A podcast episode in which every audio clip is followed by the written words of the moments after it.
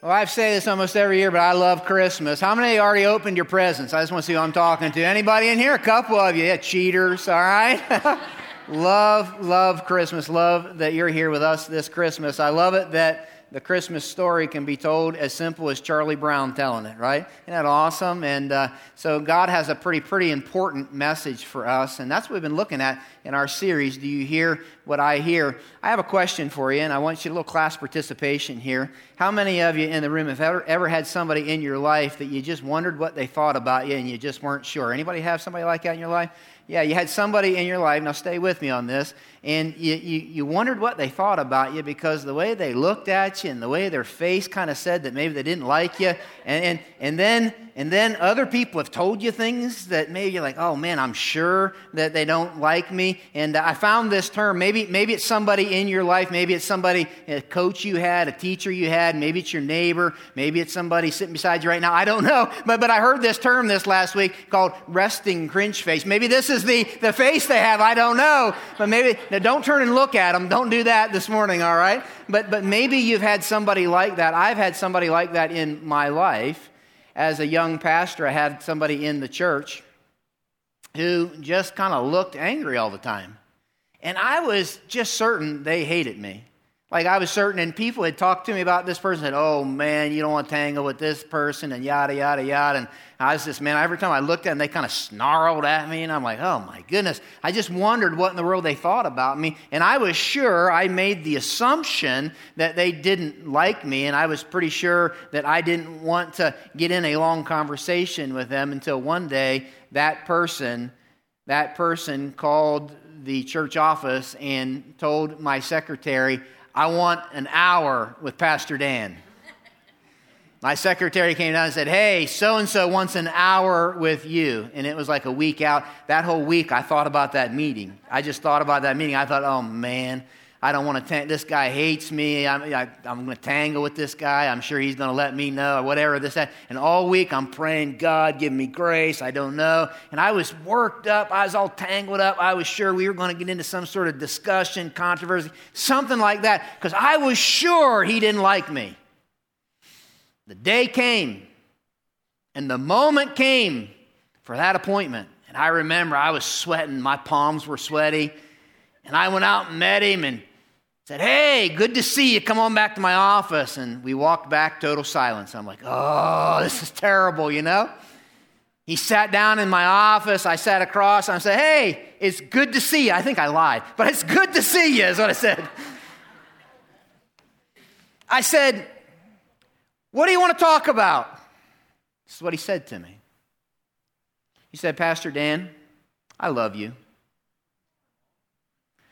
He said, I just came in. I wanted you to know what an encouragement you've been to me and my family. And he said, Pastor Dan, I watch how hard you work. And he said, I scheduled an hour so that I could take five minutes to tell you that I love you and that you're an encouragement to me. And he said, I'm going to leave now so that you at least today have one hour to yourself. I'll never forget that. I'll ne- when I, every time I see that fella, my, my face lights up because I know there's a man who loves me. I've never had anybody do that since. So, hint, hint, if you want to do that, right? Just saying. When I think about that moment, it makes me think about some of us in this room. Because the truth of the matter is, some of us came in here today and we have caricatures in our mind about God. Honest to goodness, we, we, we think certain things about God. Maybe some of us, we didn't grow up in church, and so we've heard things about God, and we're pretty sure we know how God feels about us.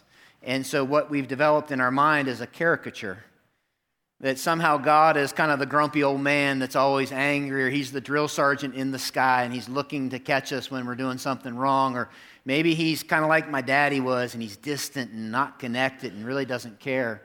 But, but, but here's what I know in this room many of us, maybe even most of us, have a caricature in our mind of what God's like. And maybe, just maybe, you didn't come to a Christmas service this year. But maybe, just maybe, God scheduled a one hour appointment with you this Christmas. so that he could lean into your life with a five minute message so that he might let you know how he feels about you this Christmas?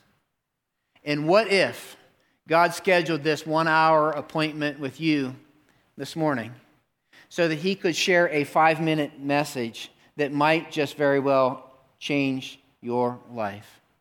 And what if that five minute message was found in one of the simplest yet most profound, maybe even most important verses in the entire Bible? And what if that little message God has for you this Christmas was found in John chapter 3, verse 16? And what if what God wanted to say to you this Christmas, if you listen, shh, and take the earbuds out? What if He wanted to make sure you heard Him say, I love you? That whatever you thought coming in here today, whatever caricature you had, whatever you conjured up in your mind, what others have told you, whatever that is, I want you to be sure you know. I love you. And in case you don't believe me, in the shortest, simplest, most profound of ways, in John chapter 3, verse 16, I want to tell you. Many of you have heard this verse before. It's very familiar. Some of you haven't memorized. But here's what it says it says, For God, God who, listen close. It's the God, it's the God who began the beginning. You know, the Bible starts with in the beginning, God. God was already there in the beginning. God is the one who began the beginning. God began the beginning, and the God that this verse is talking about is the God who holds everything, the universe, in the hollow of his hand. He is a God that is all powerful. He is the God that is all knowing, and he is the God that is holy and sovereign and righteous. He's the God. He's the God that some of us aren't sure even exists, and maybe that's you. He's the God that some of us in the room right now have turned our back upon at some point in our life. That God. He's the God we assumed we knew. He's God. He is God, and it starts with that God. That God so loved the world. If you came in here wondering, what does God think about me? He says, I want to make sure you know. It doesn't say God loved the world, it says God so loved.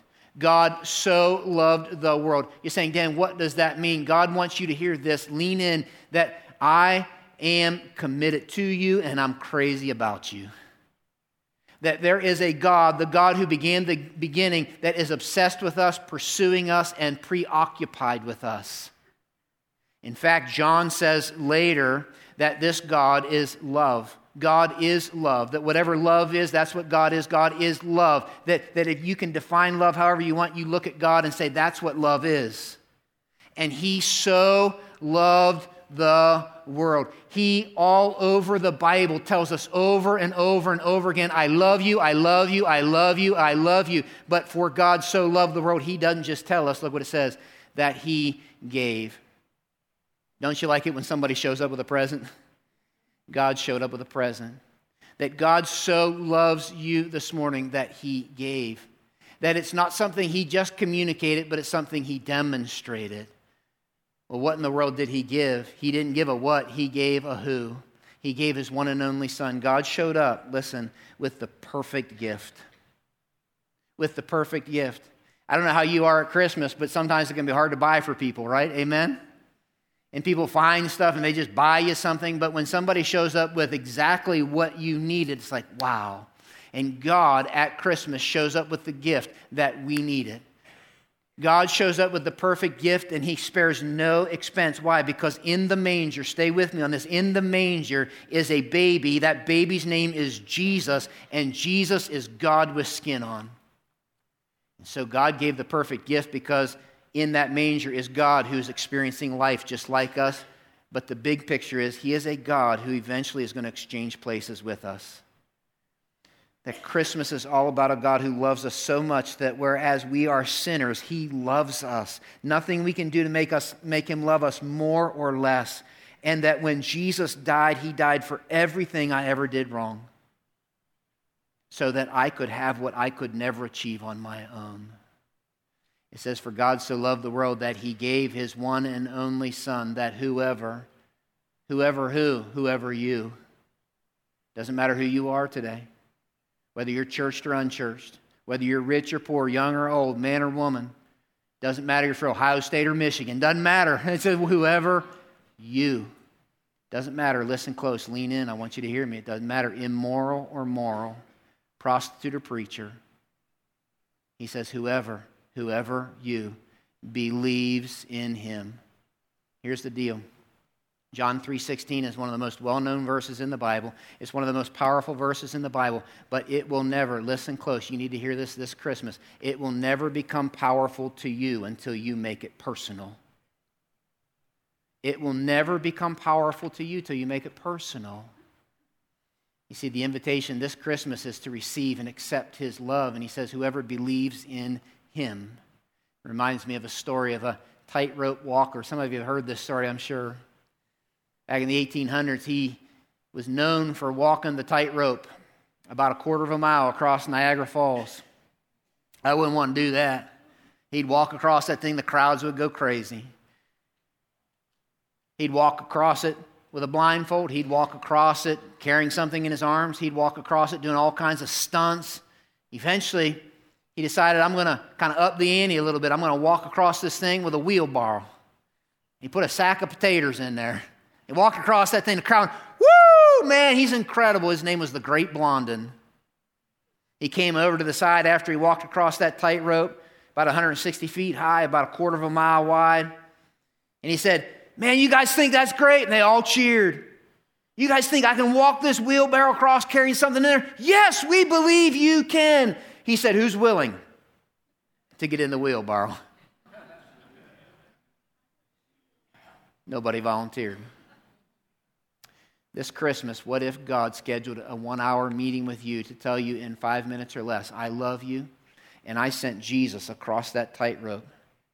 Because as you stand over here on the shore of your guilt, your shame, your sin, wondering what God thinks of you, Jesus is the only one that can carry you across where you can have forgiveness of your sins, relationship with God, and hope forever.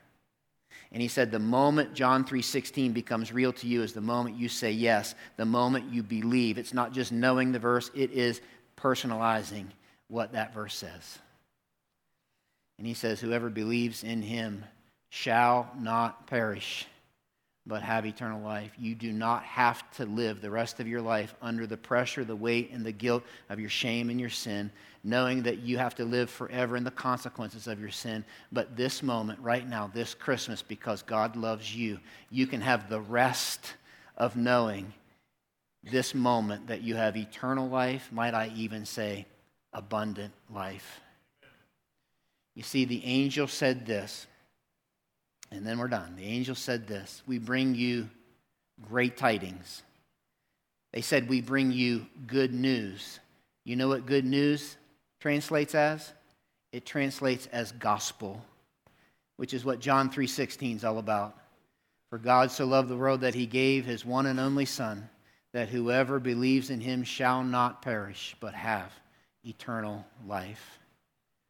I'm going to invite the band to make their way out, but I want to talk to you for a minute because we're going to sing some more and we're going to have a good time together and just kind of rejoicing. And my question is this Has that good news become personal news to you? For some of you in the room, that's new news. You didn't know God loves you, and this Christmas, He invites you to say yes to Him. He invites you to say yes to Him. No pressure. I'm not going to make you do anything crazy. This Christmas, He says, I'm inviting you to say yes to me. For some of you, John 3:16 is familiar news, but you've never made it personal news, and it will never be powerful news until you make it personal. And this Christmas, Jesus is standing there and say, "Will you believe in me? I'm the only one who can get you to forgiveness of your sins and a relationship with God." The invitation is open this Christmas. Some of you, some of you, if I'm honest, you come every Christmas and the angels didn't just say it's good news. Listen, they said it's good news that will bring what? Great joy. And some of you have been in church a long time, and there's no joy. There's no joy. And somewhere along the way, you lost the simplicity of the gospel. Somewhere along the way, John 3:16 said this, "For God so loved the world that He gave me a bunch of rules to do. That if I just follow them and impress people along the way, I'll look like a really good Christian. Somewhere along the way, the verse read different. And this Christmas, that God says, I scheduled this hour, this one hour with you, so that I could, in five minutes or less, tell you, I love you. I love you. Jesus died for you. And that's the good news of Christmas. That's the good news of the gospel. And it can be your news tonight, today, this Christmas, 2018. Father, my prayer is this. In this room, I pray for people who have never said yes to Jesus. Never, ever said yes to Jesus. And I pray that they would leave at least knowing this that whatever they came in thinking about God, that you're a God who loves them. You didn't just say it, you showed it. And God, I pray that they would literally see that you showed them by sending Jesus. And the invitation is do you believe that I'm the one who can take you from your sin, your shame, and your guilt into forgiveness, abundant, and eternal life? God, I pray even for those who have said yes to Jesus, but somewhere along the way they've lost their joy. I pray this Christmas they'd see the simplicity of the story. And all of a sudden, they would realize that joy comes in not what they do, but what you've done. And that this Christmas you would help us to simply celebrate in the fact that you're a God who loves us.